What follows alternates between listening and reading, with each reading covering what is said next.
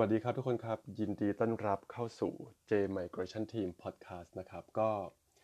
เดี๋ยววันนี้เราจะพูดกันในเรื่องของ Bridging Visa B ที่เขาใช้ขอออกนอกประเทศนะครับ แล้วก็หลายๆคนคิดว่า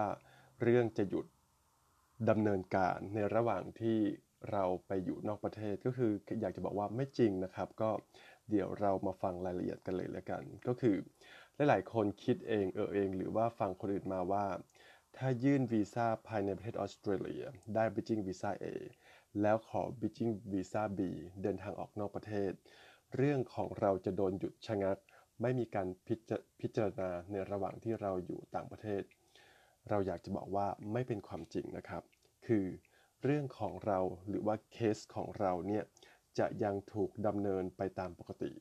แล้วถ้าเรื่องของเราถูกปฏิเสธ เราจะต้องรีบกลับเข้ามาภายในประเทศนะครับ เลยทันที เพื่อที่จะทำเรื่องอุทธรณ์ภายใน 21 วัน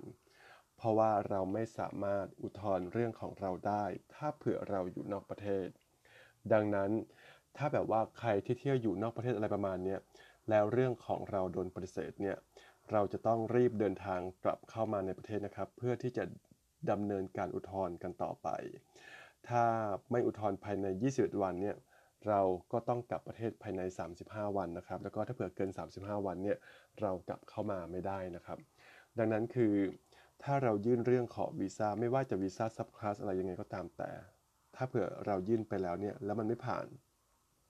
จะด้วยเหตุผลอะไรยังไงก็ตามแต่ จะด้วยวีซ่าตัวไหนก็ตาม ถ้าเผื่อยื่นภายในประเทศเนี่ยเราแนะนำให้อุทธรณ์เอาไว้ก่อนนะครับ จะสู้ต่อหรือไม่สู้ต่อ อีกเรื่องหนึ่ง เพราะว่าการที่เราอยู่ต่อที่นี่ บางทีสถานการณ์อะไรต่างๆ ในชีวิตของเราเนี่ยมันอาจจะมีการเปลี่ยนแปลงเนี่ยเราก็อาจจะสามารถพลิกผันสถานการณ์ได้ ดังนั้นนะครับคนที่ออกไปนอกประเทศ แล้ววีซ่าโดนปฏิเสธเราจะต้องแบบว่า drop everything and be back here นะครับ ที่เที่ยวอยู่ก็ต้องหยุดเที่ยวเอาไว้ก่อน กลับมาทำธุระยื่นยื่นเรื่องอุทธรณ์ให้เสร็จก่อน แล้วถ้าเผื่ออยากจะออกไปเที่ยวอีกอะไรประมาเนี้ก็ค่อยขอ bridging visa B แล้วออกไปใหม่ได้นะครับ